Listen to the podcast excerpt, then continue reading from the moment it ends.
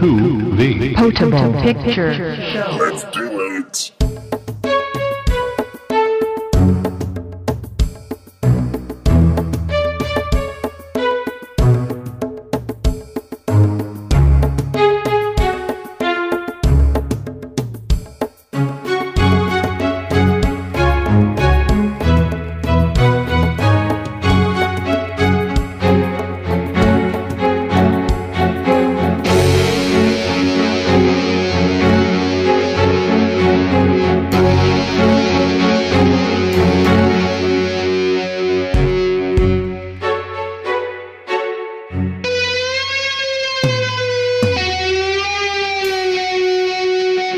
Episode 0056. I've got a funny feeling about this. Welcome to the Potable Picture Show, your podcast dedicated to motion pictures and drinking liquors. I'm your host, Kevin McRae. I'm here to warn you this podcast may contain explicit content. We have a lot to go over today, including a new guest. So let's go ahead, let's head into the VIP booth at the top of the cantina and get today's show started.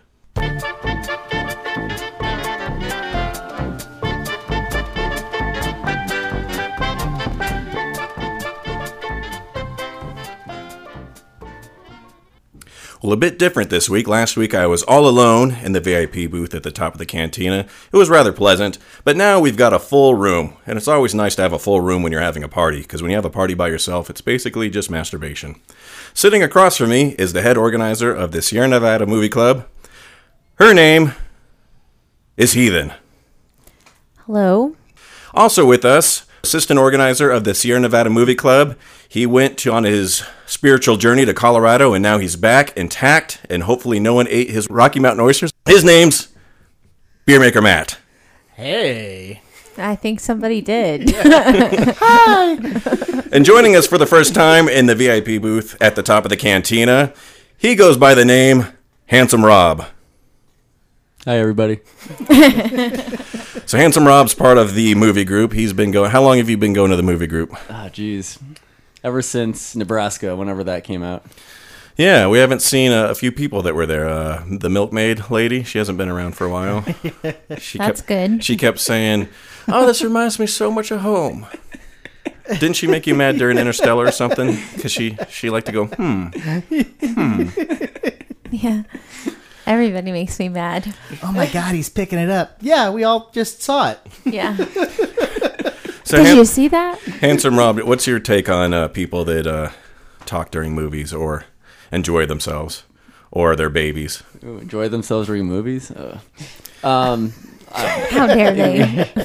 if it's funny, that's an art, though. If it's funny, if they have like that one liner, but usually, you know, it falls flat and it's just annoying.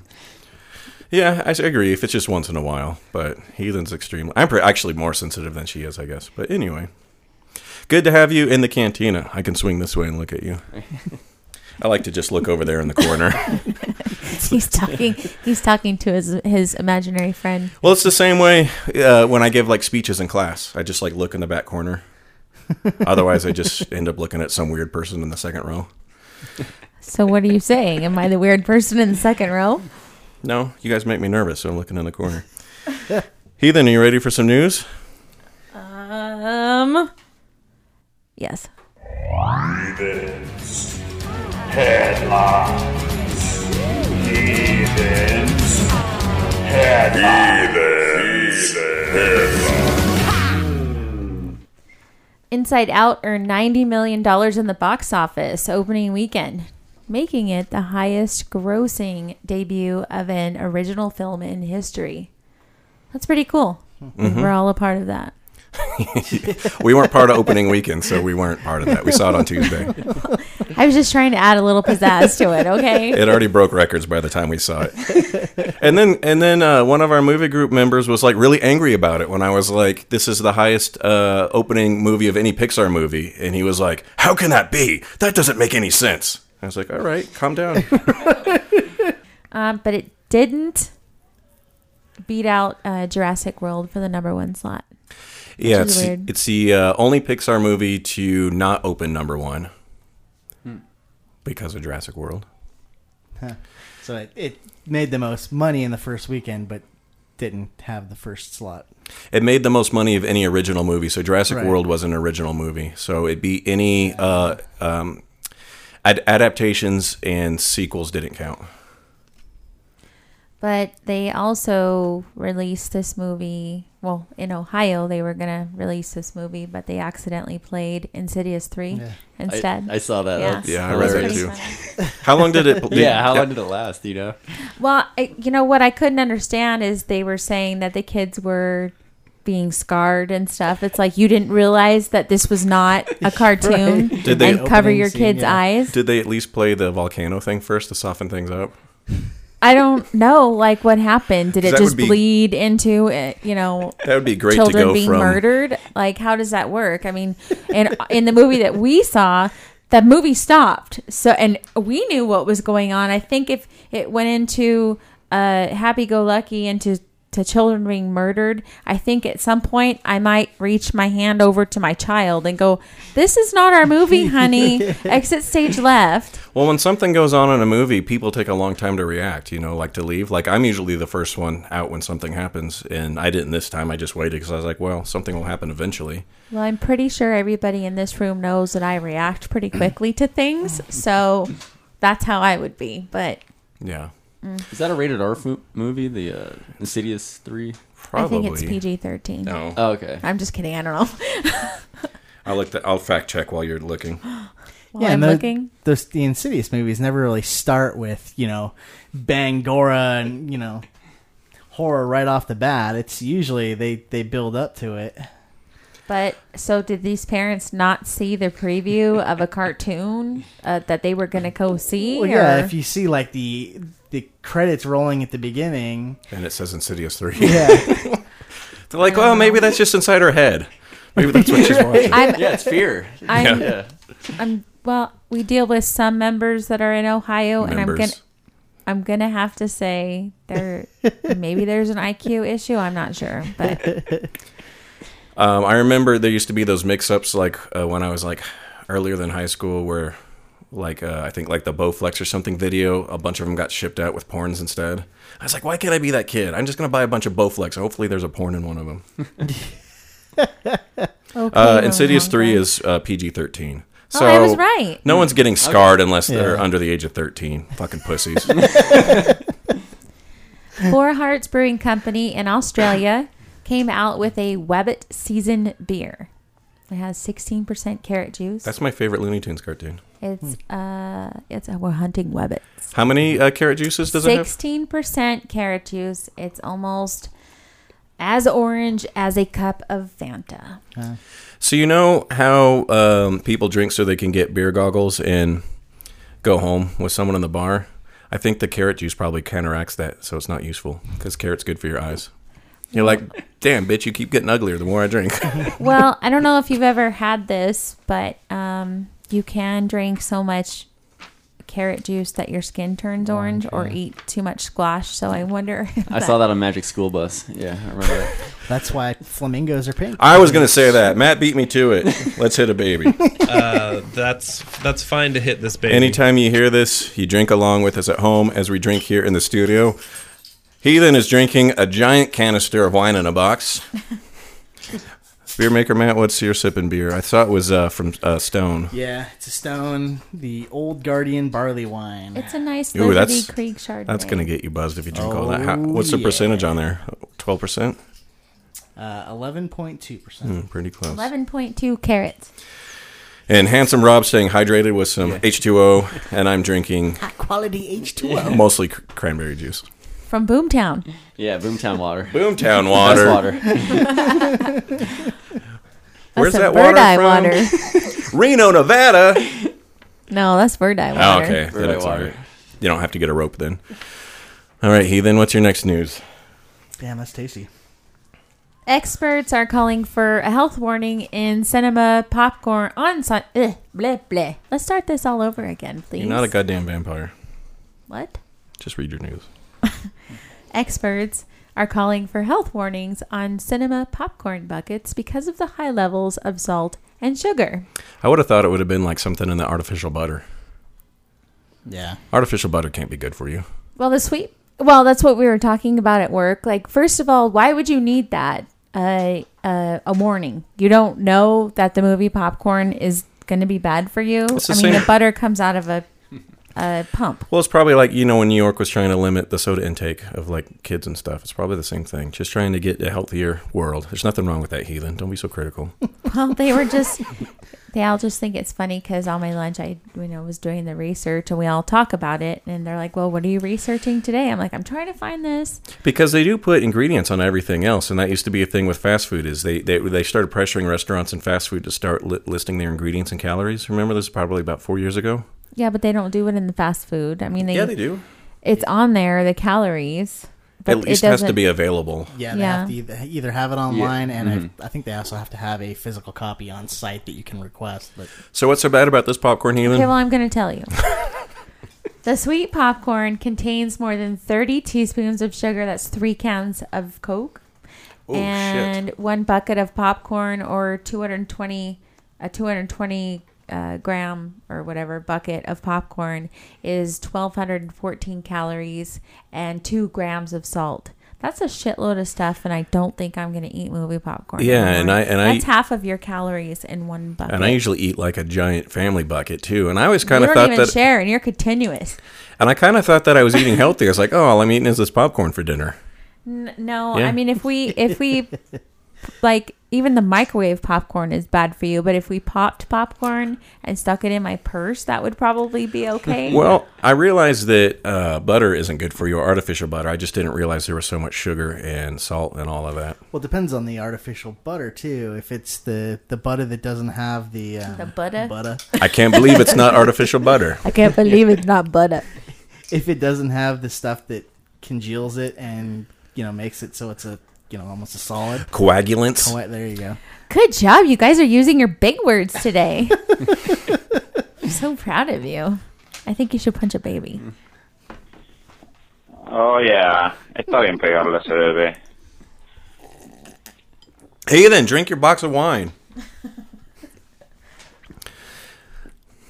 Heathen, I think you need to make a commercial for us for boxes of wine. I don't think boxes of wine, most of them have sponsors. Maybe we should should try to get hooked up with whoever makes your boxes of wine. I w- I wouldn't mind to be sponsored by Box Wine. Box Wine and hobos everywhere. Maybe we can get sponsored by Cans of Beans. Okay. Drink, drink, drink, drink, drink. Was that the end of your news?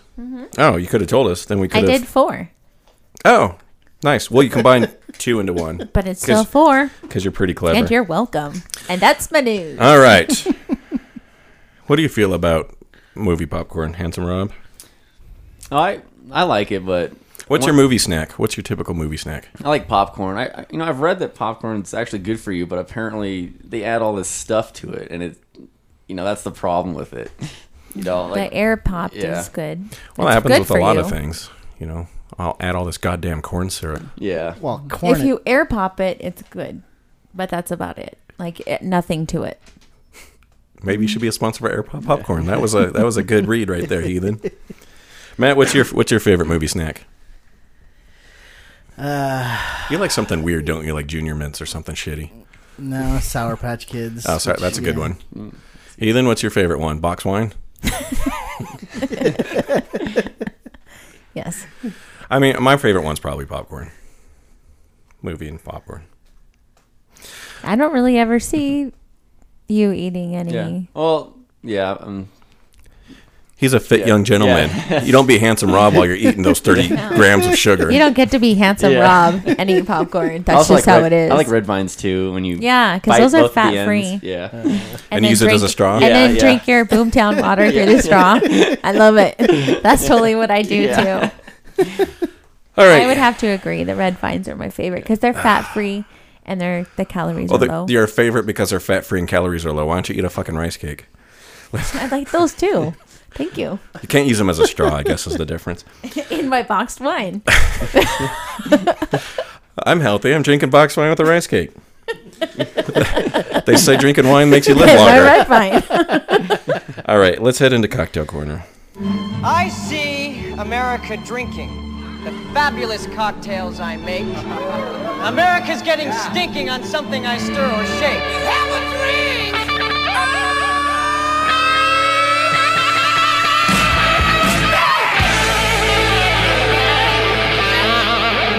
So this week on Cocktail Corner, we're gonna make a shot called Mood Swing. I found this on the internet. Uh, a lot of times we try to make themed drinks to go along with the movies. A lot of times I try to um, sample the drink if I haven't had it before. Um, before the podcast, I didn't get a chance to this time. This drink is pretty simple. Um, it's going to be a sort of a layered drink. You're going to have grenadine on the bottom. You can either pour it in first or second. It's going to sink either way because it's heavier in a syrup. Then your um, body of the drink is going to be Hpnotiq, which we've had before on the podcast. And then you're going to float a little bit of dark rum on top. This dark rum I haven't had before. It is called um, Old Brigadan. Old Brigand. Sorry, Old Brigand. It's from Barbados. And it says it's superior. Or at least it says it's superior Bar- Barbados rum. So maybe it's not superior to other rum, just better than Barbados rum. So, um, you guys know what grenadine is made from? Most people get this wrong. Shit, that's too much grenadine. Um, Most people say That was cherries. Pomegranate. pomegranate is correct. Pomegranate. Mm. It is a pomegranate syrup. It probably says that on here somewhere. Someone is going to have more pomegranate. Well, no, I'll drink the extra pomegranate one. Let's pour. So, Heathen, you want to tell us about these uh, shot glasses here that I'm using? It's kind of a nice, fancy little shot glass tray, guys. You ever seen anything so fancy? Mm. Way to sell it, Matt. That's some Martha Stewart crap right there. They come from Holland. they come from Holland? Holland. So that's all you got to say about it, Heathen? Yeah. Um. No, I was. We're selling them really big.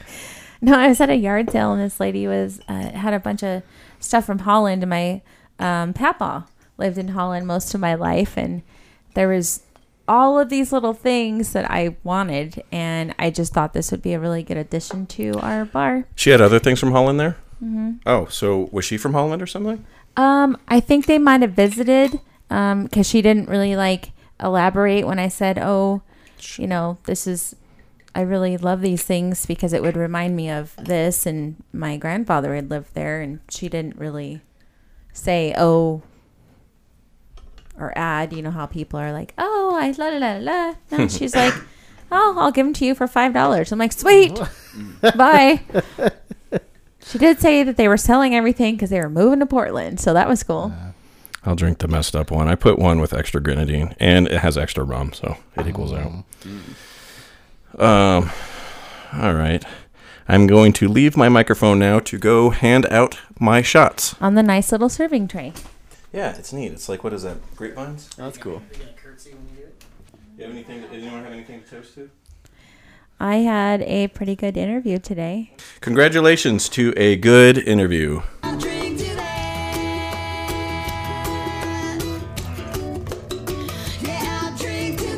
Hmm. It's like a flavor explosion. Yeah. Very fruity. There's a lot of there's a lot of stuff going on there, mostly because there's like um there's uh the sweetness, the over sweetness of the um, grenadine, plus like there's like the citrus of the Hpnotiq. Uh, it was it was um I feel like um like a starburst attacked my tongue. Definitely tongue. changing my mood. Yeah, to, for the worse. I'd do another one. All right. Sounds like, well. No, you got to finish that barley wine. Yeah. Maybe I'll do another one. You're gonna have trouble with that one.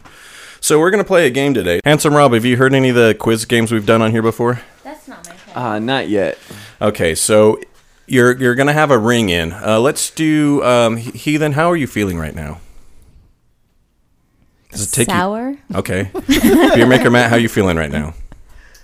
Uh, yeah, giddy. I don't know. Okay, uh, handsome Rob, how you feeling right now? He's Right feeling now. handsome. Yeah. Okay, Is that, is that a feeling? sure, you could be feeling All handsome. So I'm going to ask some questions. If you know the answer, you got to ring in by using your ring in. So here is a sample question. Uh, how many chairs are are outside on the deck on the beverage deck of the Sour. sour? Two. Two is correct. Okay. So that's a sample question. These questions all are movies with a feeling in the title. I'm gonna lose. With a feeling in the title. So keep track of your own scores or however you want. We'll start out with an easy one to make you guys feel better. this film features Adam Sandler trying to help his grandma and trying to beat his Giddy. rival, Giddy. Happy Gilmore. Happy oh, Gilmore I was is gonna correct. say that, but I forgot my feeling. This is the second in a series of high octane movies and is almost too much. It stars Paul Walker and Tyrese Gibson. And don't forget Luda. Handsome. Uh, I need the full accurate title. does the second one in it? Yeah? Uh, what is this? Fast and the Furious Two. Nope. it is almost too much. This is the second in a series of high octane movies, and it's almost too much. It is too Sour fast, too Too- furious. All right. This John Steinbeck novel was also made into a movie starring Henry Fonda. This this John Stein Handsome. handsome. Um, Grapes of Wrath. Grapes of Wrath is correct. Good job. Like this game. Luke finds that his Aunt Beru and Uncle, Uncle Owens are probably pretty crispy. What is the full title of this movie? What? Handsome. Handsome. Star Wars: A New Hope.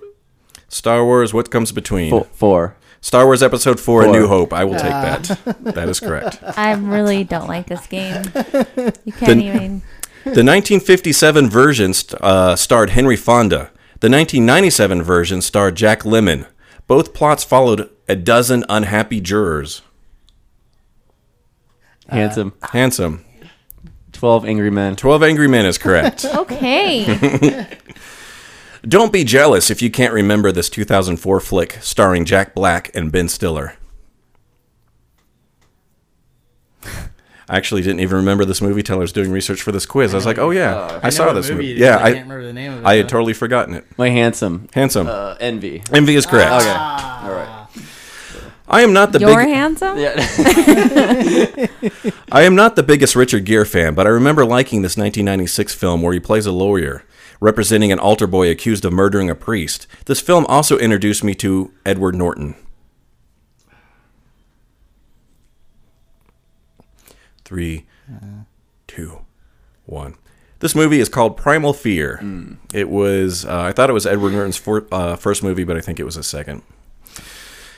I'm also not a huge Ryan Gosling fan, but this 2011 film was balanced by the addition of Steve Carell, who plays a middle aged husband whose life dramatically changes when his wife asks him for a divorce. He seeks to discover his man he seeks to rediscover his manhood, learning to pick up girls at bars. Mm-mm. This one's an easier one. I saw this one too. Yeah. I, I You've already got it in the bag. You don't need to answer Yeah. it. The answer is crazy, stupid love. Crazy could be a feeling, I suppose. All right. Handsome Rob will get to put his name up on the guest board and put a sticker up for the guests. that puts the guests at one, two, three, four, five, six, seven, eight. The stickers are right down there. Yeah, we can do that at any time. We're going to head into feature presentation. That game sucked.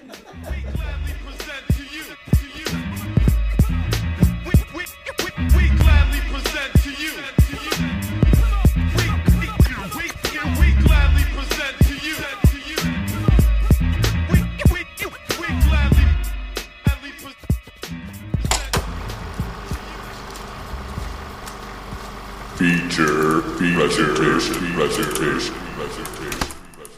Every week in feature presentation, we take a film that we saw with the Sierra Nevada Movie Club and we use it as a conversation starter. This week, the Sierra Nevada Movie Club saw the film Inside Out. Here is a synopsis as written by Pixar.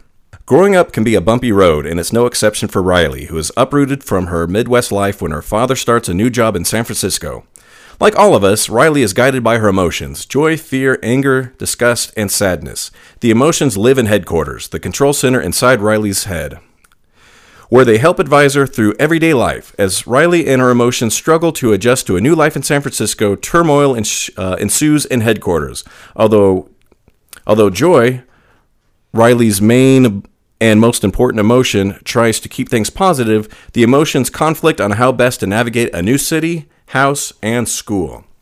Okay, so as Heathen already pointed out, uh, this film uh, was the biggest opening of any original film. Um, I think the only other Pixar movie that did better than it was Toy Story 3 as far as opening weekend, and that didn't count because it was a, in a sequel.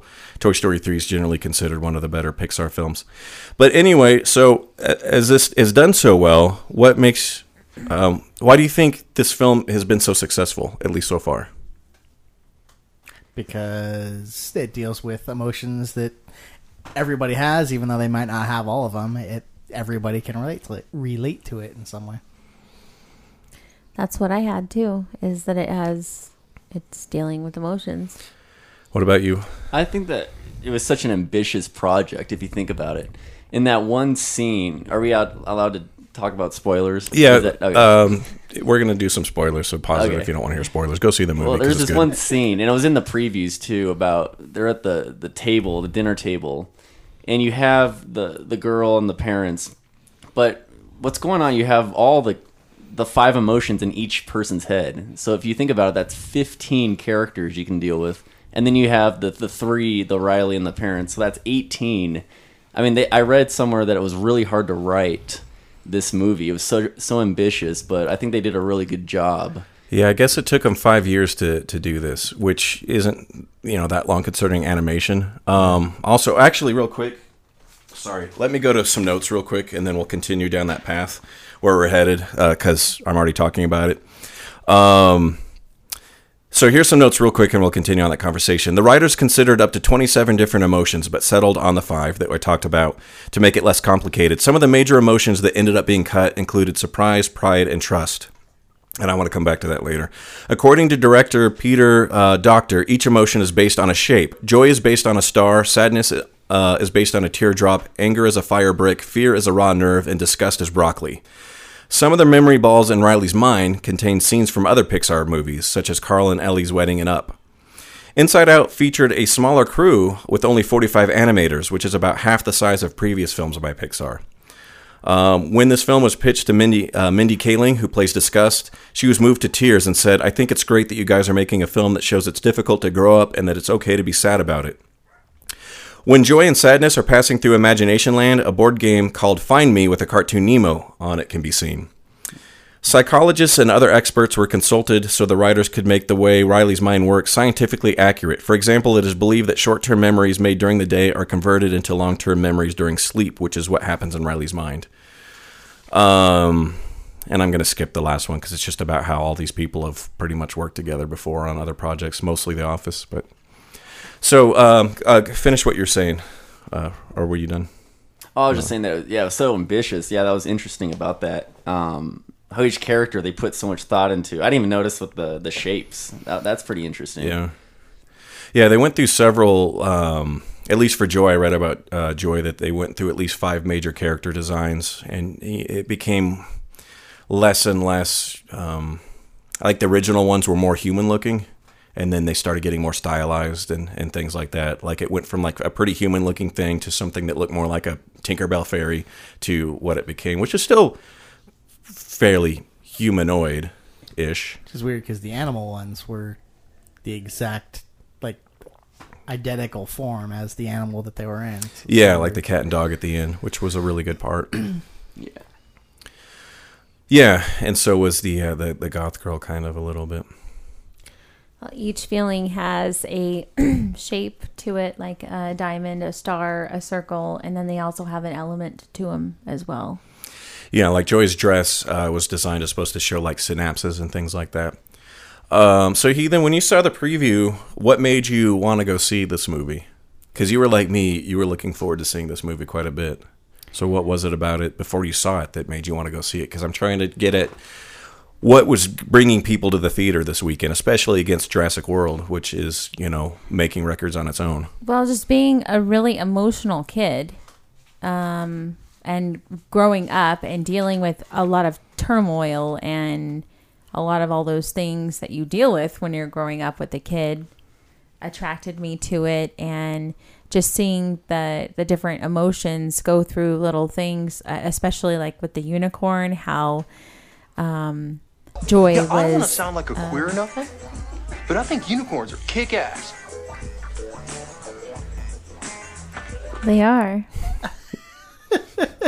So go ahead. no i just i thought it was so cute how she was starstruck by the unicorn you know and i just thought that was really cute and so that definitely attracted me to it Because they had that in the preview. well because she's the one that's supposed to keep everybody together and for her to be mm-hmm. like It's a unicorn. Yeah. You know, I just thought that was really funny. I'm not sure what made me really want to go see this because I mean I, I know that Pixar films generally are going to be pretty good. The only Pixar films I haven't really liked were like I didn't really like any of the Cars films and Planes. I didn't see, but I especially I guess they made a sequel that was, really bad. Was Planes a Pixar? Because I was researching Pixar before I came here, and it wasn't on like the. Was it like a main Pixar, or was I- it a different studio? I thought it was Pixar because it looks the Yeah. planes just look, look think- just like the Cars. No, I think it was just Disney. really? Yeah. Okay. Because they look really similar to Cars. Well, I mean, yeah, they they have the rights to do it. That's Yeah. why Mm. Disney was doing all the sequels to, to Toy Story. But um, so I, again, I don't know what really drew me into this because, as I said, I knew Pixar does fairly good films. Although I haven't been, you know, I haven't really liked that many of them as much as other people. Like I don't really like Finding Nemo that much. I think Up is probably one of my favorite Pixar films, and the previews for that looked awful. I kind of saw that one on accident, and then, like I've always say, it's like the most depressing ten minutes of any film I've ever seen. Um, so I don't know what it was about this. I think a lot of it was just maybe the addition of the of the major voice talent, which doesn't normally bring me into a an animated film, but it was something that we don't, other than Toy Story, we don't get a whole lot in animation. I don't think, at least in Pixar films. You know, having not that It that had it nothing to do with the voices. for you. me.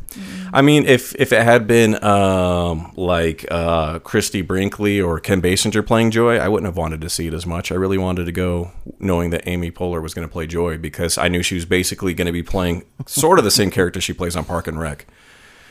And I also kind of wanted to see Mindy Kaling playing Disgust. The rest of them didn't matter as much, but for me, the main thing was was Amy Poehler playing Joy because someone else may have done it better, but someone else may have done it much worse as well. And that was just for me. But also, I did see. I, I was just Oh. wondering what their oh. opinions were.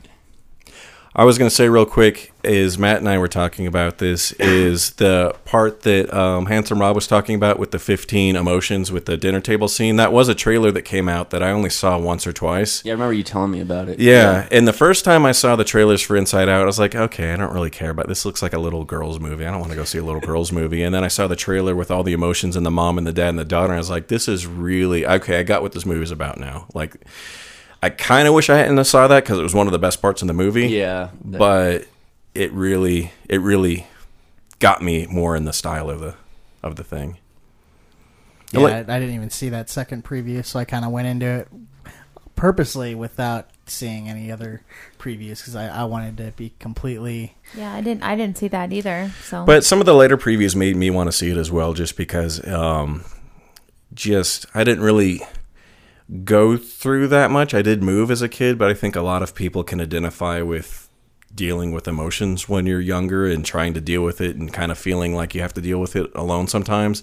And kind I was kind of picking that up in the preview that she moved and then she was like having to deal with all this stuff and was like really sad and having to like tackle it by herself because you know parents don't always understand that stuff when you're 10 or 11 like little things are the biggest things to the world to you when you're 11 you know it's easy to move now like but it's hard to you know imagine for a little kid how like traumatic that is i remember mo- having to move cla- a class in the same school changing classrooms and i was like depressed that i had to move from one class to another and i was going on a different time schedule well, I think it would have been okay just for a typical move, but just something in her head went screwy for a minute, and that can happen too sometimes. So I think they were trying to show that too. well moving from minnesota to san francisco when you're 11 is about the worst thing they were trying happen. to show two separate things. I think they were trying. I think that's why this film was so good is because they identify people with maybe a a brain disorder like ADD or ADHD or something like that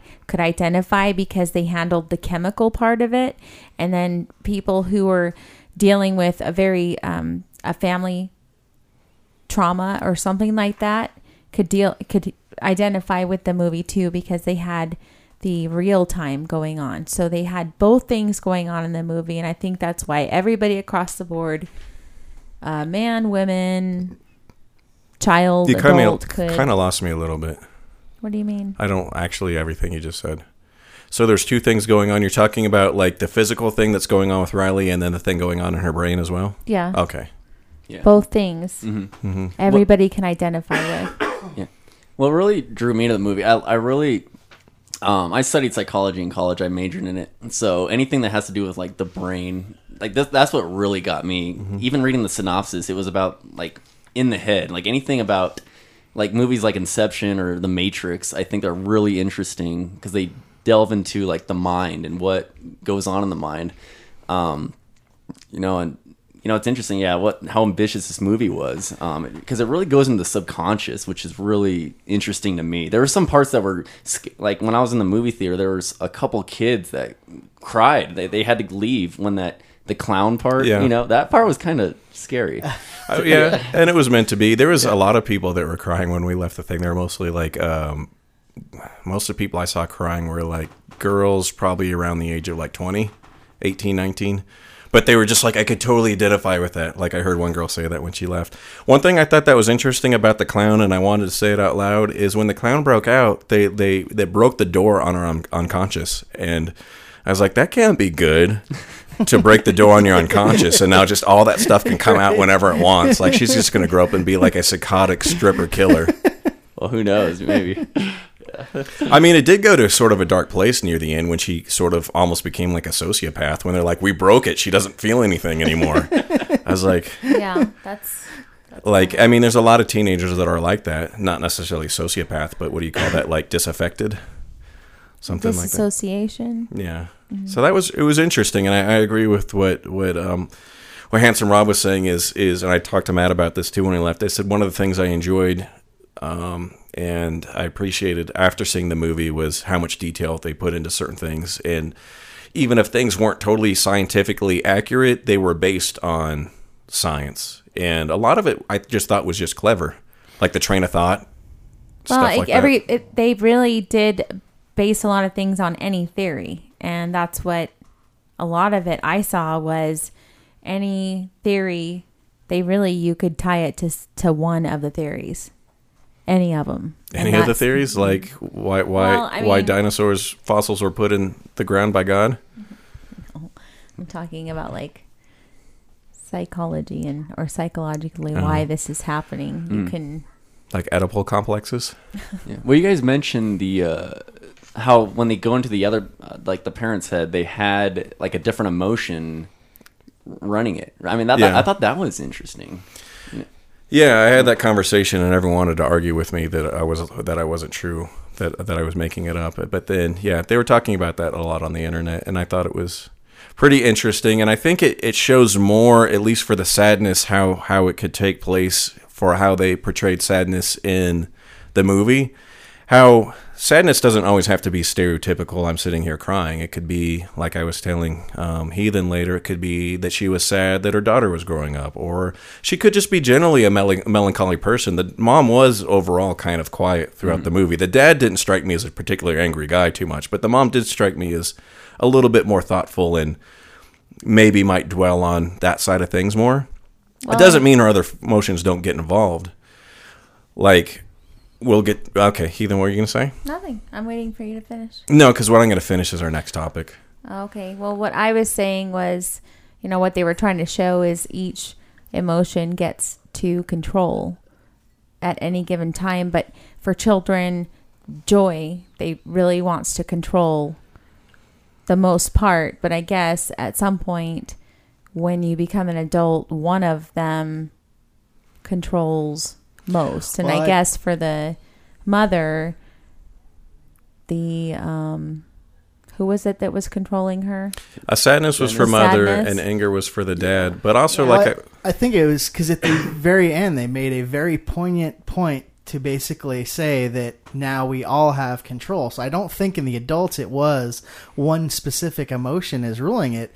It was basically saying that as a kid you have one emotion kind of controlling you at a time, and then you get to a point in your life where you almost you know do break down um, and then you realize that you do have to kind of control all of your emotions at the same time and you sometimes do have every single one of your emotions I kind took of it a little involved in- differently. Yeah, I I, took too. it as joy as a child wants to control because children are generally happy because they're in a fog. well, also Heathen and, for the and they're very naive. And so and Heathen for the movie.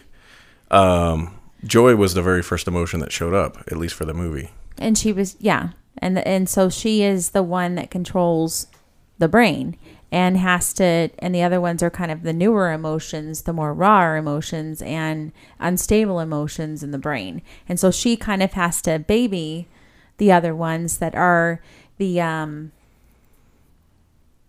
the uh I don't know how to explain it. You know what I'm talking about. They're the the the more raw emotions, the um, trigger emotions, where joy is kind of a this is the pure Yeah, and, and, that's what that's the the I don't know the controlling emotion for for kids, and then and then as the other ones mature, then everybody controls as you can balance every you know as Mm. you become an adult, you can manage all of your emotions more than Right. you can as a kid. So Yeah. Heathen, let's go on to the next topic then. So if if you had one emotion that was the boss in your head out of these five or any of the other ones, because like I said, they cut out a bunch of them. One of the ones I was kind of surprised they took out because I didn't consider it an emotion was trust. That was one of the last ones they took out, but it, it kind of makes sense. In the movie, they kind of made trust more one of our personality islands than an emotion. But what would be the? I know everyone isn't one dimensional and people um,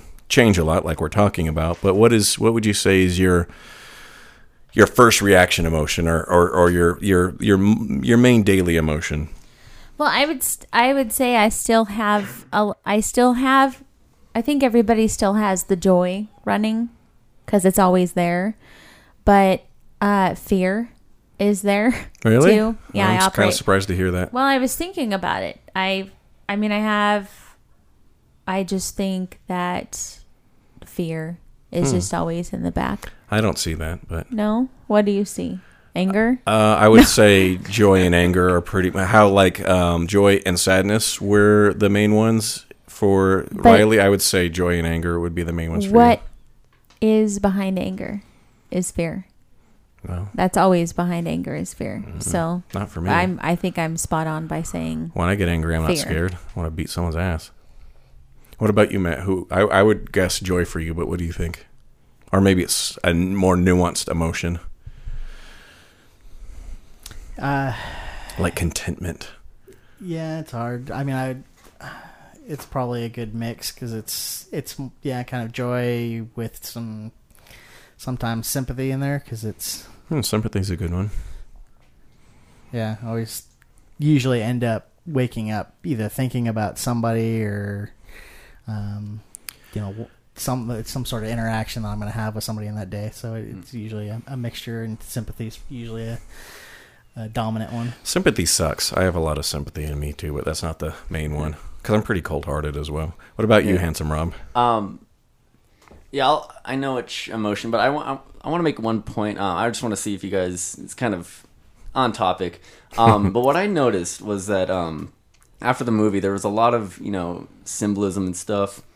What I noticed was the the color of joy. Now I don't know if they did this. I mean, you mentioned like the, The yellow and blue? Yeah, yeah, yeah. That's the thing. I I, I was wondering like with the blue because if you study her color, she has those big blue eyes and, And the blue hair. Blue hair And the blue on her dress. because in the and then the whole movie she's with um Sadness. sadness and I, and and in the, and in the end she kind of to me like it i don't know if they did this on purpose maybe they did but it was kind of an intertwine because you have joy and sadness i mean you can be Well, joyful if you look at it, um, the raw, uh, the core emotions, Mm-hmm. joy and sadness, are actually one.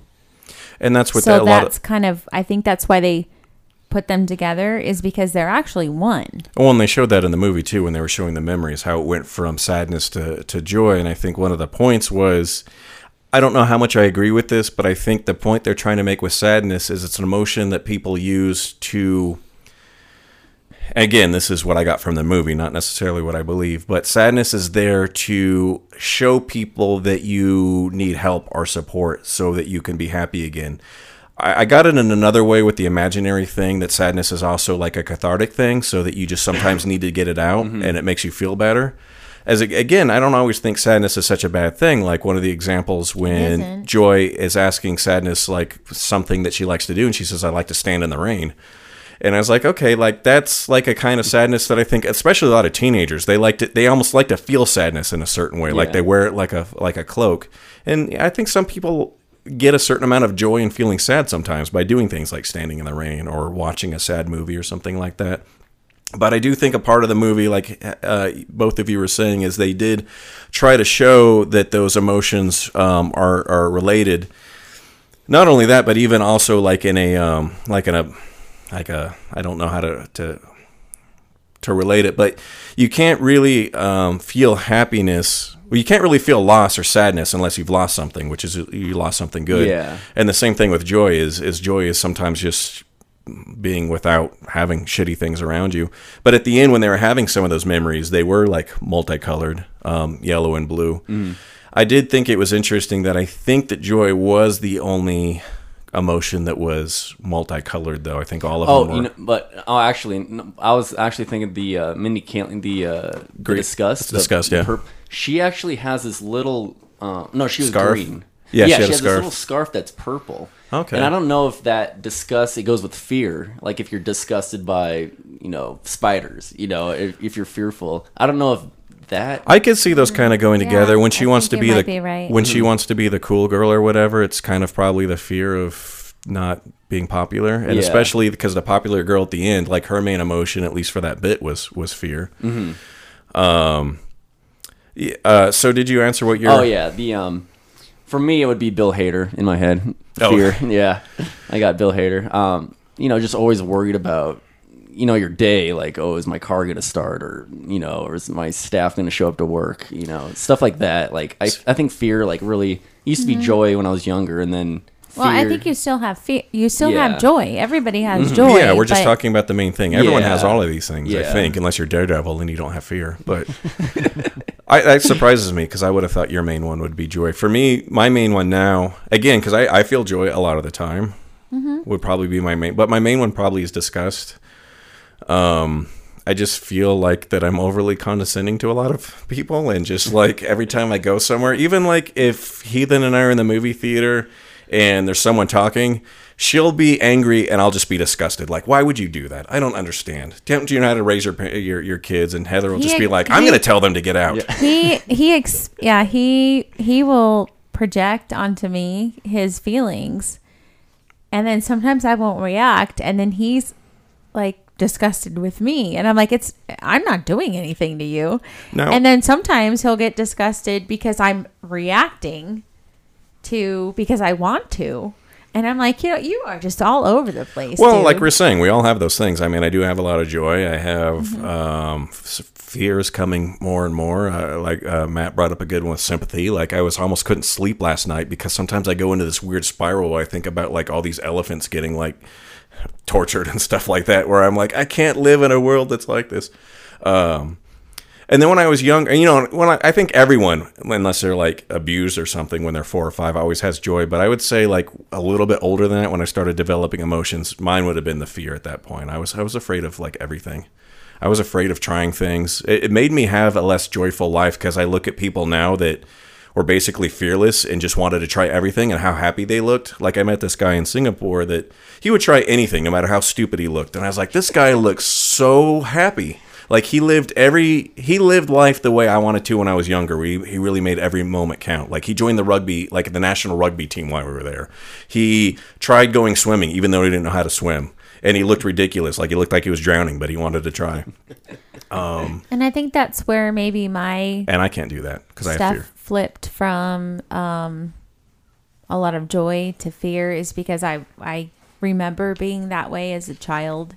Just I didn't care. I wanted to do everything, and I can see where I'm like, because my whole thing, or what my grandmother and my mother used to always say, because I was I was always very feel fearful as a child, but my mom would always say, feel the fear and do it anyway, because in a half an hour, the time's going to be done anyway, and all you're going to do is regret that you didn't do it.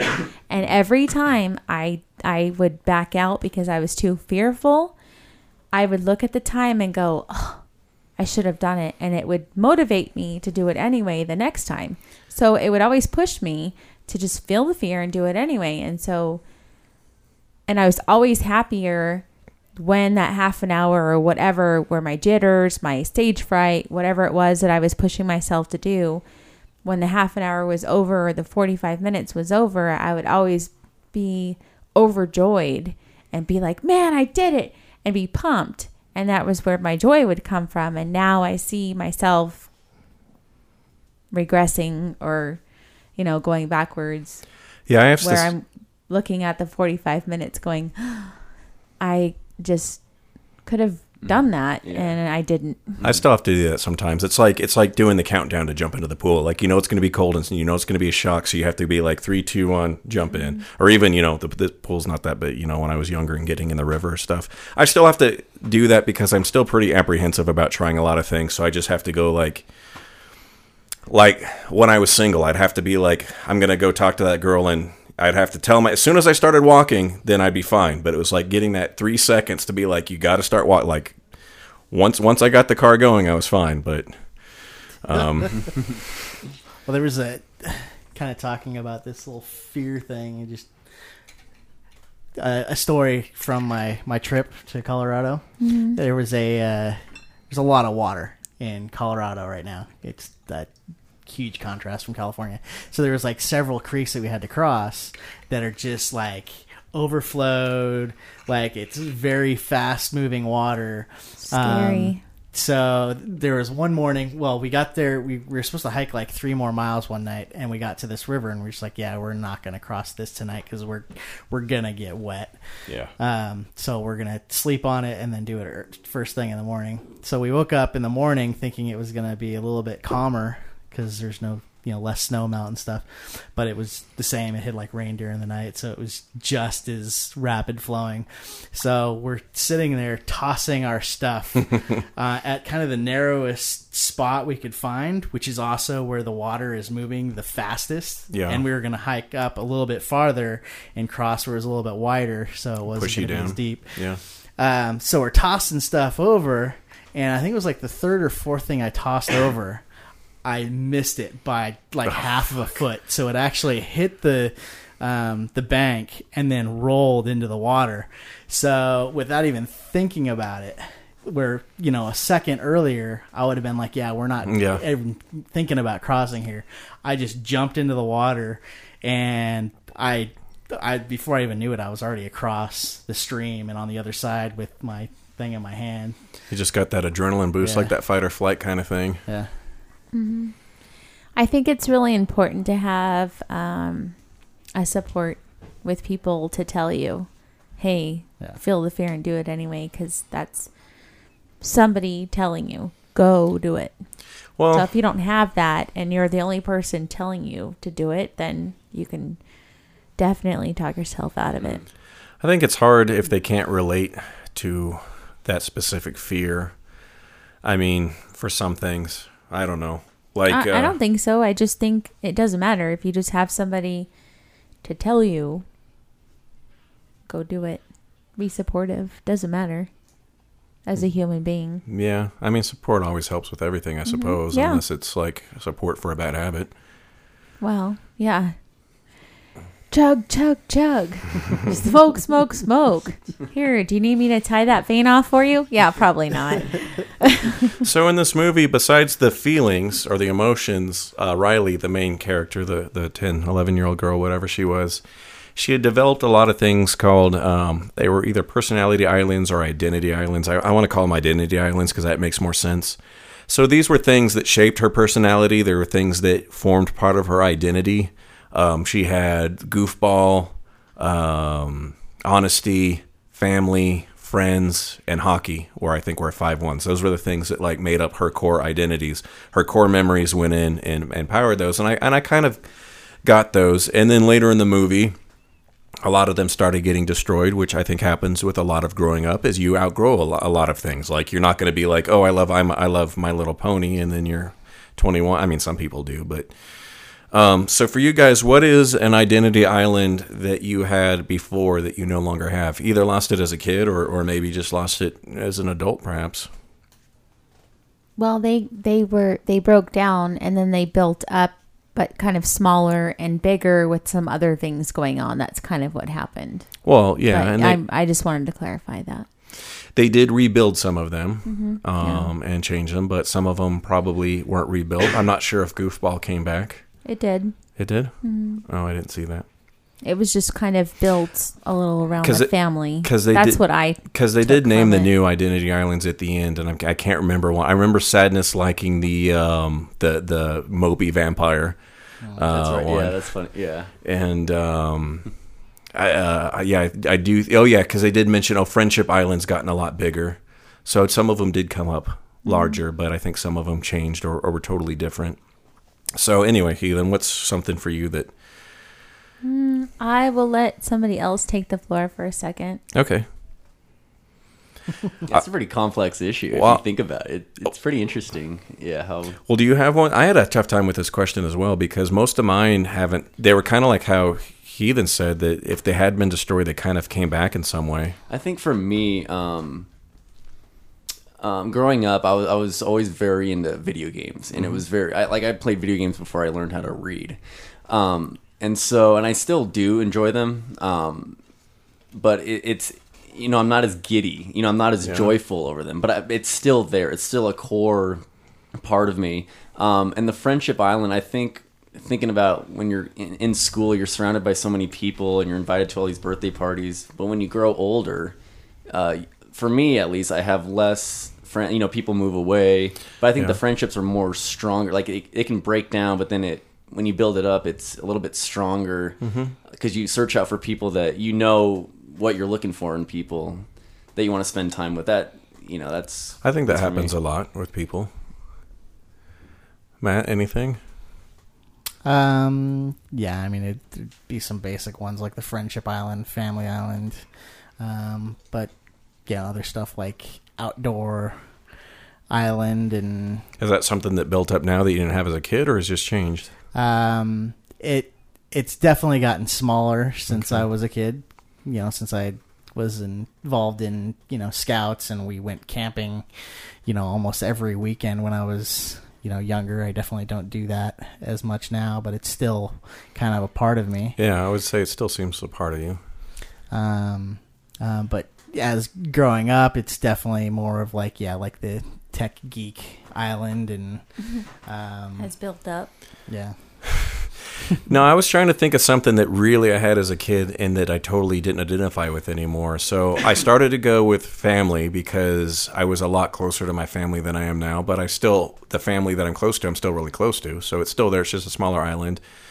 I started to go with goofball, like the head and the thing, because I used to be the class clown that got kicked out of mm-hmm. class, and I don't. I'm like one of the people when when you know me or when you work with me, you don't even think I talk anymore. I don't really act out, but there's still that part inside of me when I know people. Mm-hmm. So the closest thing I could think of, and this wasn't a great one, because I can't remember how much of an identity or part of my identity, like I'm saying, this is a piece of me. Like if I had a merit badge or something, I would put this. But when I was a kid, I used to collect, I used to collect baseball cards, and I used to watch baseball, and I don't watch baseball at all anymore. Like I don't care about baseball. I don't, you know, anything. And I'm just trying to think though how much of that baseball cards and watching baseball was really something I'd identify with as a kid. Like if someone said like, "Tell me five things about you," I'm not sure if that would be one of the five things you know, I, I started thinking about some of the other like geeky stuff, but that all that stuff's mostly still there. And I was going to go with like 80s rock, but I mean that's still mostly there. I don't really identify with it as much anymore. I just know a lot about it. I don't go around like with huge hair and like leather jeans anymore or anything, but But we could if it was Halloween. Yeah. You know. I suppose. So Um, heathen, For me, I have to say something that uh, keeps getting completely torn down, even as a child, uh, whether it's moving or, um, yeah, m- uh, moving through childhood or divorce or what have you, would be uh, Friendship Island. That has been torn down so many times, and it's very unfortunate. Um, so that really sucks, but I would say um, Goofy Island comes and goes. So little pieces get chopped off and then builds up again, depending on what's going on, or if I have new friends that are kind of goofy, or if I have to be on my own being goofy, then Be maybe I'm not so yeah. Well, I don't know. I can be kind of goofy there too, I guess. But or depending on what kind of job I have at the time, you can't be so goofy. So, yeah, those are the two things. But yeah, the Friendship Island definitely you can just it's still as an adult just I used to be really big into toys, and I still have like You still are. yeah, but I don't play Hello. with them though. No, I used to like And That's can not I true. just say, can we? Can I? I just want to take a second about Father's Day on this last weekend, Sunday. Mm-hmm. My son doesn't bring me a gift. you're not a father. Do you have a penis? Neither are you. You don't know that. Not that he knows of. Yeah, but Ayla, Ayla's my daughter. brings him the Avengers, the three up there. I'm like, thanks, son. Hmm. Love you too. Glad I raised you. Well, some people don't On throw all my their, own. Some people don't throw all their gifts in the trash. I don't. So, uh, before I go on to the porn parody, is there any other things we want to talk about this movie? There was a lot going on in the movie with imaginary friends, with uh, nope, subconscious. I'm done. I loved the imaginary friends. Let's go and talk about. No, I'm just kidding. I like that the Bing Bong. That was I I love that part. Um, Me it too. Was so Yeah, that I- part was so emotional. You know, it was just like, wow, he's gonna sacrifice himself and he's gonna be gone. And what's interesting about all those memories, and because I studied memory in college, because every if you think about like all your good memories that you had with your you don't remember them. You remember like the bad stuff in life. Yeah. You know what I mean? And it's so It's human nature, kind yeah. of. Yeah. And the only way to keep them is to keep a diary, or Yeah. if somebody else remembers. And um, it's kind of cool because my mom, I, I bought my mom her first diary when I was uh, 13. So she's pretty much chronicled my entire life since I was 13. And she's like, What do you want to know? And she told me like last weekend, I actually organized it by year. So now, if you want to know something, um, and she's pretty, she's pretty much non-judgmental. She really just, you know, documents what's been going on. So it might be nice, you know, if she ever croaks, I then I'll read it. But I'm not going to read it until she does. Be like, hey, can you look up, you know, 1995? But But it's a good point about the uh, only remembering bad memories thing because it's something I've talked about with my friend quite a bit. Where I was like, um, there's sometimes where I'm not necessarily in a state of happiness, but just like real contentment, and I try my best to remember what that feels like. It's more like appreciation. So if there was like I, you know i lived in my car for a month and then when i first got out and i laid out on a couch and stretched and i knew i could read or play my guitar or just relax or do nothing and i didn't have to worry about my dog or anything it was like the best feeling in the world and i kept thinking i don't want to forget like how good this feels and take it for granted. Like I wish I could put it like in a cologne bottle and squirt it on me at times, so I have that feeling of um, just appreciating what you have. And I've had that before. Like, um, oh, Well, when I that- first moved to Reno and I didn't have any money and I was living off of like a couple bucks a week, so I'd go to Winco, I'd get a package of hot dogs for fifty-eight cents, I'd get some ramens for eighteen cents, and I would get some bananas core- for fifty-eight cents. That's just a core memory for you. I remember. But I don't remember it as a thing. I wish I could. I mean, I wish I could. you're you're talking about it, so you remember. Well, I remember analytically. I don't remember how it feels. I can tell you like as a fact in a book, but I can't remember how my toes feel to like stretch out and Well, that kind of thing. you don't necessarily need to like go back there as a Well, I think you do actual though. memory. No. To really appreciate it, to appreciate what people have. okay, then go live out in your car for a couple days. If sometimes that's really it's good. That's sometimes that's then go do it. For if me, that's sometimes that's need, what if camping that's is what you need, then mm-hmm. I'll see you in a couple days, and I'll lock the door and change the locks. I don't know what you mm. want. Well, they, they actually do have what you're talking about the cologne bottle. They do have that. It's called mescaline, man. It's the only way. By Calvin Klein. well, it, it's kind of like that documentary that I watched about um, Alzheimer's and dementia with music therapy. Yeah, I watched that too. Um, What was it? Yeah, what were the main points on that one? that was a good one. just listening to music would bring back so many memories for people, Oh, and it's so true. It's so true. It's because it's right there. It was almost like muscle memory, but for the mind. There would Mm-hmm. Yeah. be someone that couldn't remember anything about themselves at all, and they heard a song. They'd be like, "Oh, I oh was yeah, all of a sudden, 1976, yeah, and peop- they, they would the they would ask you, you know, how old are you? Um, where were you born? And they would go, I don't know. And then they would turn on uh, Wake Up, Little Susie, Wake Up. And then they'd be like, Mm-hmm. You could s- oh, Yeah. I Oh. remember this. You could see their face then- physically change. Yeah. Then they would start asking the same questions. Yeah, I'm this old. I'm this old. You're just waking up a different part of the brain that Yeah. I actually just read on Reddit this like today, which is, and I was like, okay, this is, so, I gotta, you know, tell it on the podcast. Uh, It's talking about synapses in the brain and memory and how they're, you know, it has to do with one another. How synapses, you know, they're connected. So I think when with the music, you know, you go to a, a core, like there are certain songs that I listen to and I'm like, okay, you know, this brings me back to, you know, a really good place um, which is interesting, you know, and you know that's what, yeah. So it's really, yeah, it's uh, sound and smell and taste. yeah. I think uh, what is it? Uh, smell is the strongest memory. Um, yeah, I can't do that, but my friend, my friend see, always does you that with studied smell. psychology, so did I, and I was more ger- gerontology. So I'm down for the old people.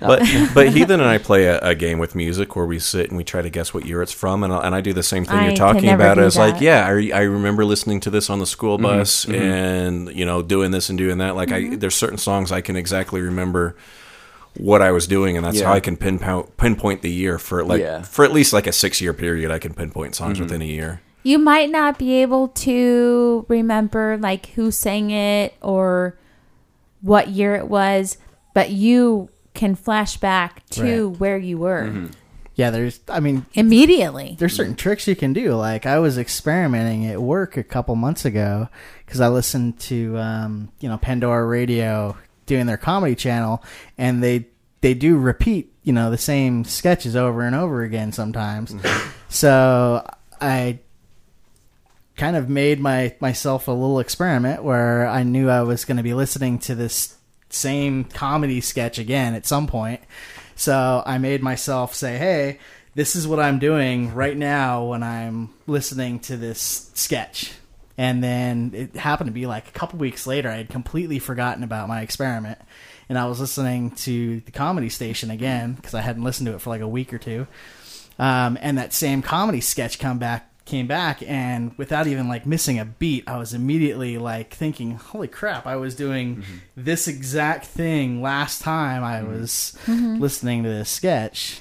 So it's all yeah i mean you can- audio.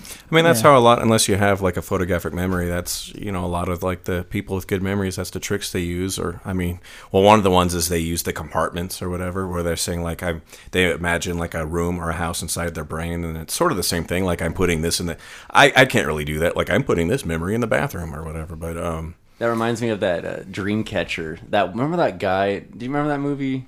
Stephen King. Yeah, the Dreamcatcher with that guy, and he has that big library, and he has all those memories.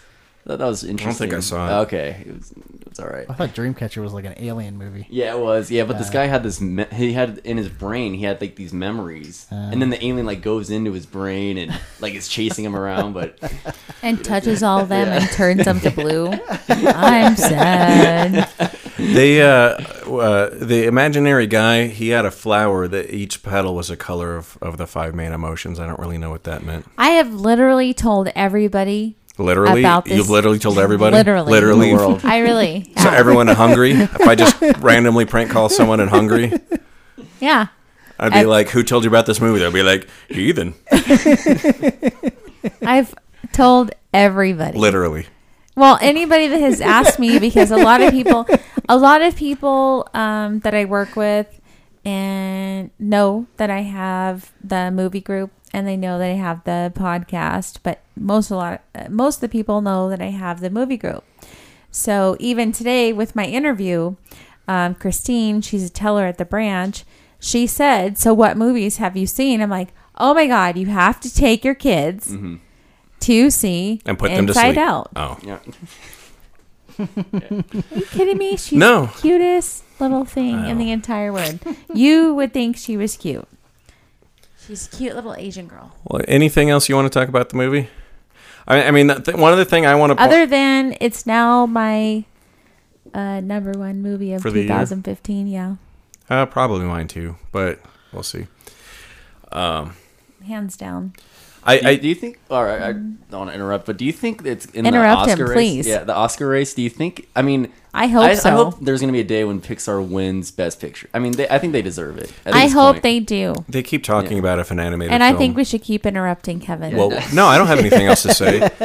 No, no, that is a thing. They keep waiting to see if an animated film will win Best Picture because some have been nominated. That's all Yeah, I could Up think and about. Toy Story That's 3, all right? I could think about today was the Oscars. Uh, I hope This, this year might actually movie- be a weak year for Oscar movies. It seems like so it might have a good chance. Like I think there's a lot of good movies this year, but um, I don't I, think it'll be tough. I mean, you've got Mad Max, you got Mad Max isn't going Star to Wars Best coming Picture. Out, you think. got the Avengers, you got Science fiction movies don't usually win Best Picture either. Other than this Interstellar movie was that. like, I I just don't. I don't know. It hit me It'll personally probably for get whatever nominated, reason. I don't know. But there'll be there'll be probably some little movie that comes out in October Yeah, that- some sleeper. Yeah. that about But there were some reviewers that said I read some reviews that said they left the theater like thinking they they knew themselves even better. You know, Mm-hmm. coming out of, and I that's with me thinking it's like because you your first reaction to something is your emotion, and then you Mm-hmm. can take a step back and go, okay,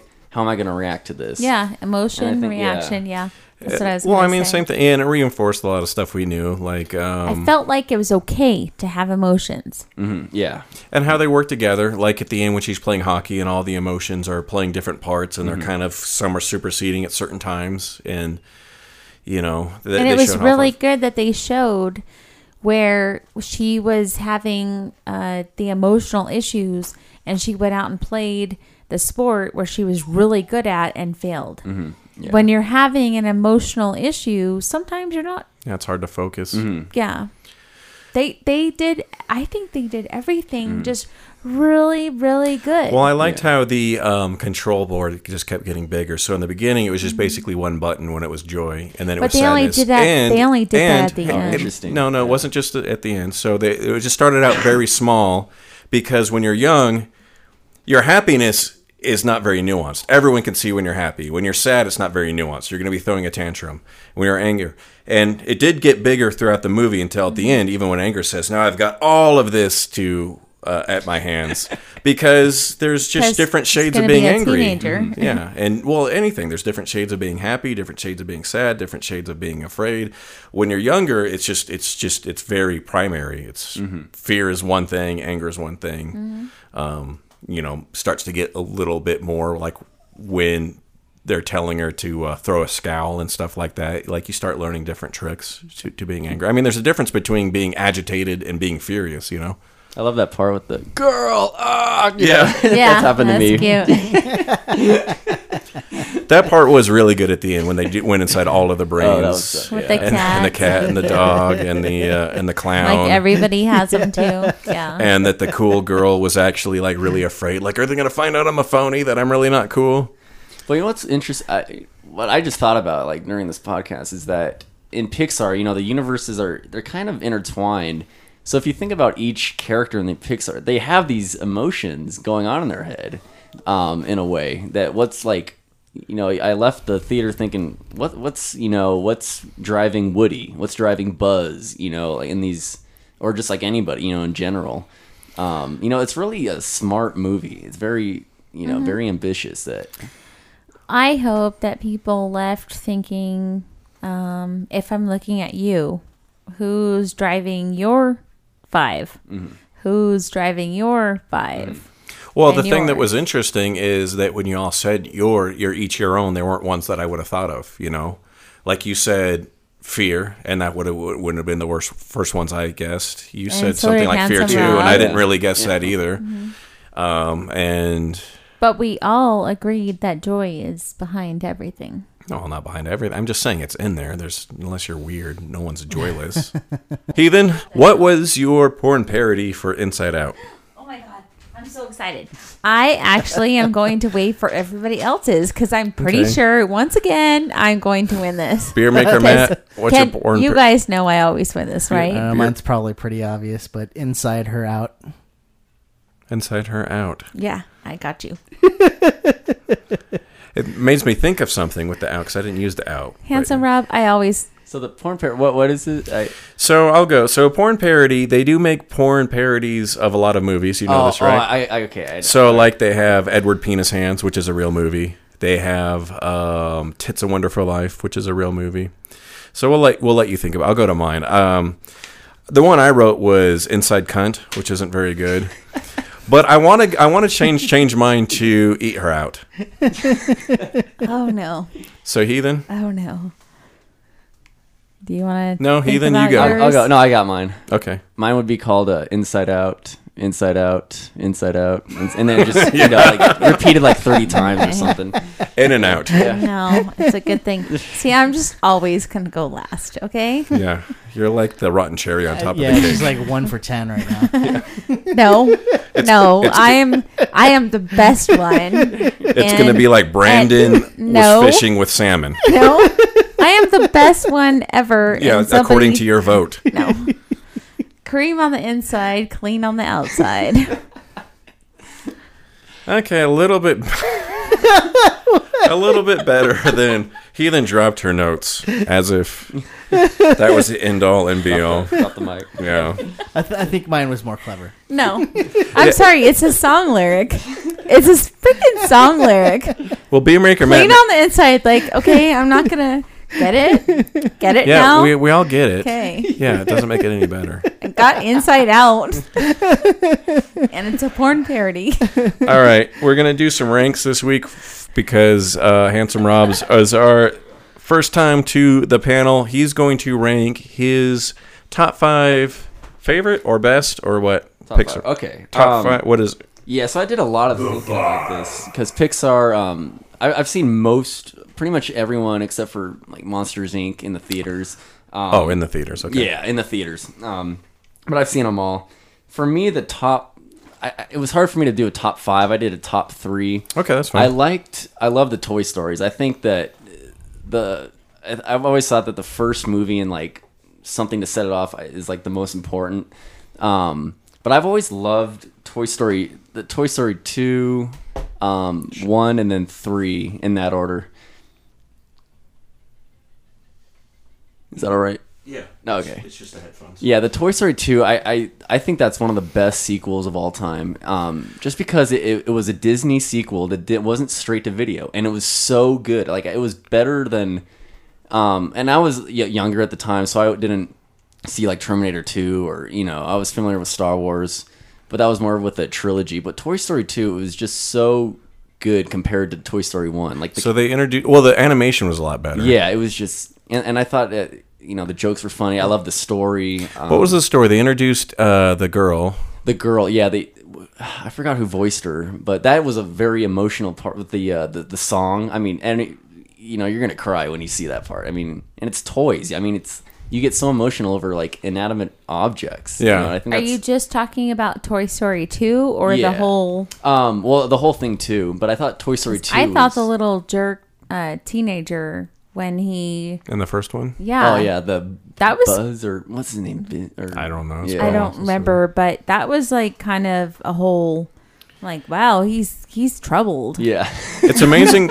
it's amazing if you go back and look at uh, the first Toy Story, how more rudimentary the animation was. But, Oh, yeah. But it was just such a good story, though, just about um, from the toys' point of view of projecting your feelings onto that feeling of abandonment and loss and stuff like that. I was Yeah, read- because they really thought they were real. No, I was reading I in felt bad. about the original story in Toy Story is like when you know how they play dead and like Yeah. okay, but when in like the original story it was like or maybe it was a story that was based on it, but when they saw the to- if the humans saw the toys um like if they were alive, they would die. Like they would just like you know like just die. Um, Now- but, Oh, go I ahead. could see how they would take that was the. Toy Story one? Was that the first one that wasn't hand drawn? Was that the first commu- computer? it was one of the first, and that's why yeah, it I was think so. that was so iconic. Yeah. Yeah. Because Pixar was like nothing at that time. Really, it was like Was- a surprise hit. The first Toy Story, I believe. was Well, they- Antz Pixar too? That was um DreamWorks. yeah. Yeah. Oh, okay. Yeah. Because that was a I was gonna say Disney that employee. was yeah. that was very emotional was a good one, too. yeah. Yeah. Yeah, So the I would Pixar say did. that would be like one of the 5 on They my did list. Bugs Life. which is Yeah, Ants yeah, and Bugs or Life. no, I mean ants. Yeah, that was the Bugs One of them Life. was much better, and I think it was Bugs, Bugs Life. That was the one I was talking about. Mm-hmm. Bugs Life. I love that. that was good, yeah. Well, the funny thing about Toy Story 2 is when I was actually um, visiting uh, the Pixar campus, we were talking to one of the production guys, and he was basically saying Toy Story 2 was kind of a disaster for them because they had to completely rewrite it because they, they had written the storyline and they I think they even started to animate it and then realized it was just crap. So they went back completely back to the, the drawing board and redid the storyline and actually was um, you know a really good movie and a good storyline. Um, but that was kind of when Pixar was like, and we're never going to do a sequel again. And then Disney bought them and then Yeah, they asked. Uh, this is going off tra- uh, topic, but they asked if they're going to make a sequel to Inside Out, Yeah. and the guy that did this said, "No, I don't intend to." Now, it doesn't mean they won't because Right. he's the same guy that did Monsters Inc., but he didn't do the sequel to Monsters Inc. He just wants to continue focusing on original content, but Yeah. Um, but just going on, yeah, I think that, that those Toy Stories, they were just so, I, I you know, I love them growing up. Um, the other ones are found yeah, a yeah. friend in me. I thought the the beginning of Up was probably one of the best intros of any movie Yeah. I've seen. Yeah. Yes. I mean, there's what I so would much. say. Yes, I actually Yeah. own that movie. Oh, it's so good, And yeah. I'm gonna buy this movie too. And I just don't buy movies. Mm-hmm. You can look in my all of the movies are his. I only own one, and it's up. And I will buy Inside Out, Yeah. and that's it. I went to the theater to see uh, Crazy Heart, uh, the country movie with Beau Bridges or Jeff Bridges, and then I theater hopped to see Up, and I was with my friend Kyle, and I was like, "Let's go." I was like, "I heard this movie's good. It looks like crap. We'll be the only guys in there." And then I was like, almost crying like in the beginning of the movie. I was like, "They let kids see this? How could they let a kid see this? This is so sad." I cried. I cried in the intro song Oh, it was yeah. because no, and I there's mean, no words. It's and- such like Yeah, what Handsome Rob said. Mm-hmm. Handsome Rob said it's such a good introduction to a movie because so many movies try to use so many words to be like, oh, and then this happened, and then I felt sad because she died, and then she used Oh to no! sit in that in chair. Up, I cried. I'm talking about in Inside Out. oh, I cried because Which it part? was The like. just the intro, the song, oh, the the because volcanoes. it's Hawaiian. Oh yeah. Okay. Okay. Because I love. I Heathen's love, I love talking you. about the The- uh, how Pixar does the. Oh, the, uh, intro. shorts. Yeah, Yeah, that, that one That good. made me cry. That was a really good. It Yeah. just made me cry. I thought it was one of the weaker ones. No, it just made me cry. and they're all- it made me all- emotional because I'm emotional. I like the dog one better, and the paper one better. Oh yeah, paper one. That one. That one won an Oscar. Talk about winning Oscars. Oh, was this one? Was it an Oscar short? No, we won't know yet. It might be. The lava. Yeah. Well, usually the shorts end up getting nominated. The Disney shorts always get end up getting So nominated. that was an Oscar short. We don't know yet. Oh, okay.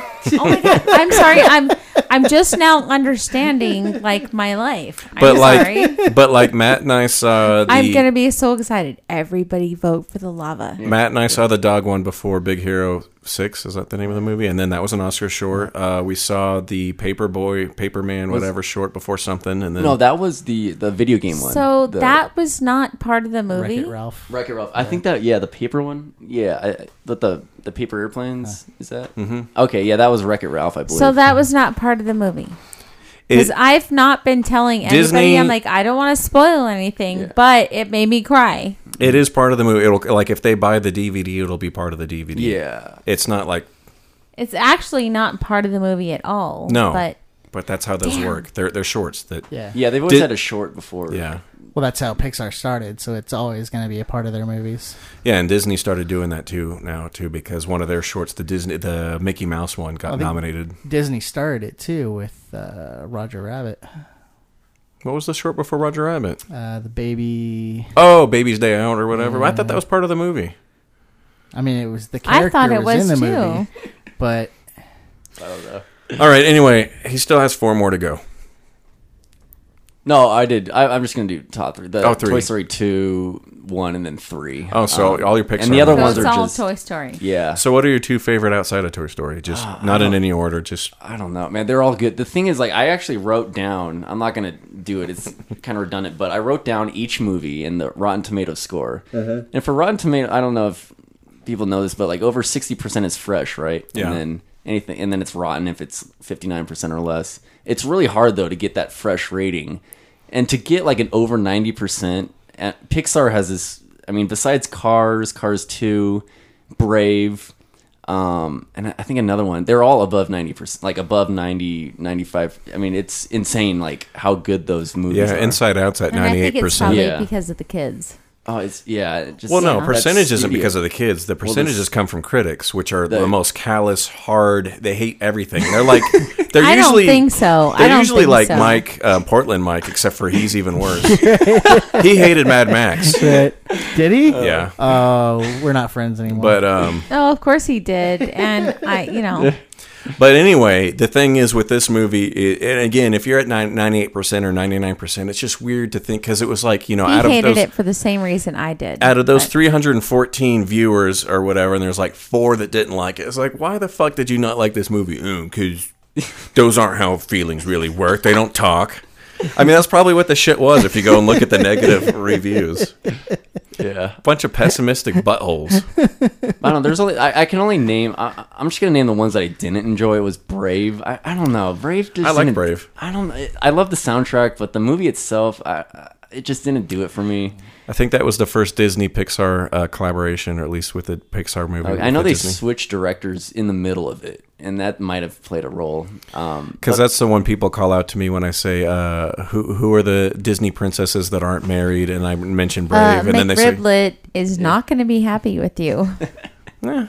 MC. I mean, it might not be on the same standard as, as, as many things. Just like, you know, Tomorrowland wasn't a horrible movie. It was just a shitty movie for Disney. yeah. Um, but yeah, that was. I, I would say the other ones. I don't know. Maybe Up and Incredibles. I liked Incredibles. That Incredibles was good. Yeah, and they're making a second one, I believe. Right. I think so, eventually. That's That's been a while. Incredibles uh, opened up, uh, had a big opening weekend as well. well. That was one of the things with um, Heathens News about the uh, opening. That even though this is the biggest opening of a non-original I'm sorry. Yeah, of a non-original non-sequel, it's like 67th on the list. Oh wow. It shows how far behind. Um, Avatar was what uh, this movie beat, as that Avatar had the old record, and it was like now it's like 69th or something. Oh wow. So it shows. It just shows. That shows why movie or the studios keep redoing Oh, yeah, shit sequels again and, books, again and yeah. again. Yeah, where we're gonna have another new Spider-Man. Although apparently this one will be cool.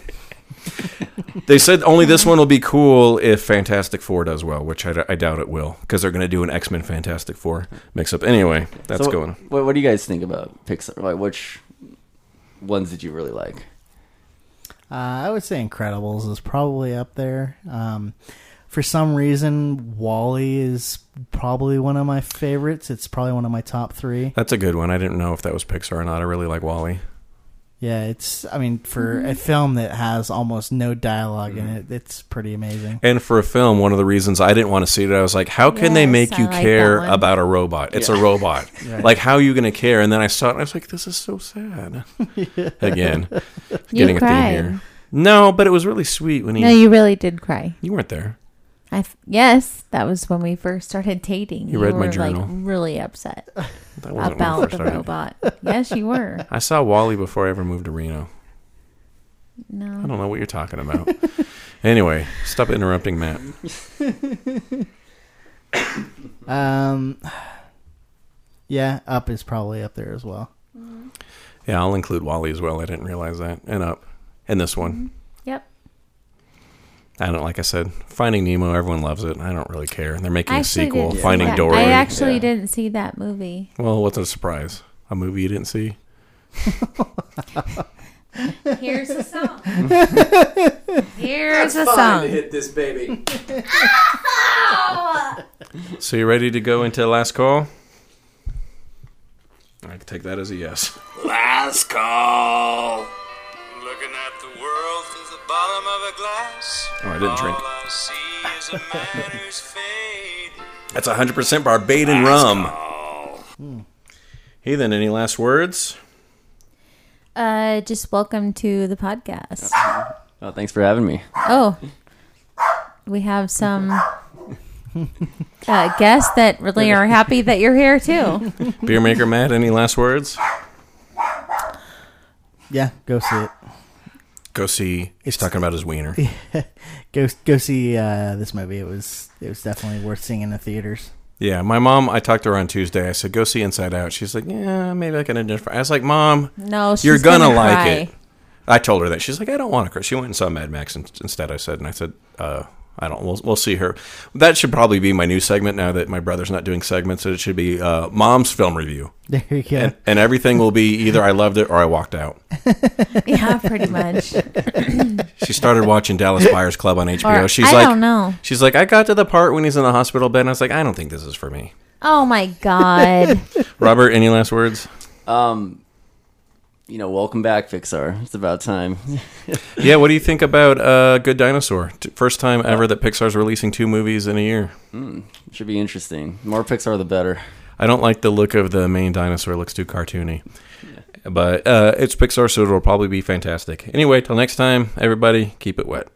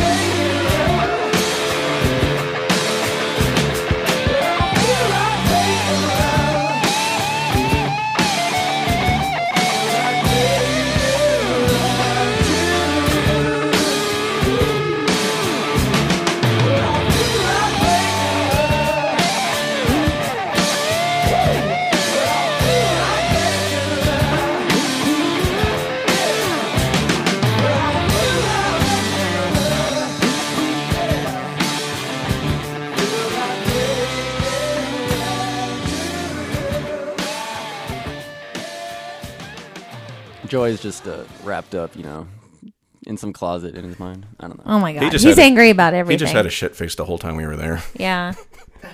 I'll edit that out just in case. I, I don't. I would just leave it because he probably needs to hear that. Although I am impressed that he will hug me. So I mean, that's a good. Did you feel his boner growing? Let's not go there. Oh, she did. No, I didn't. And I'm gonna edit all this out. You can be truthful. Don't edit it out.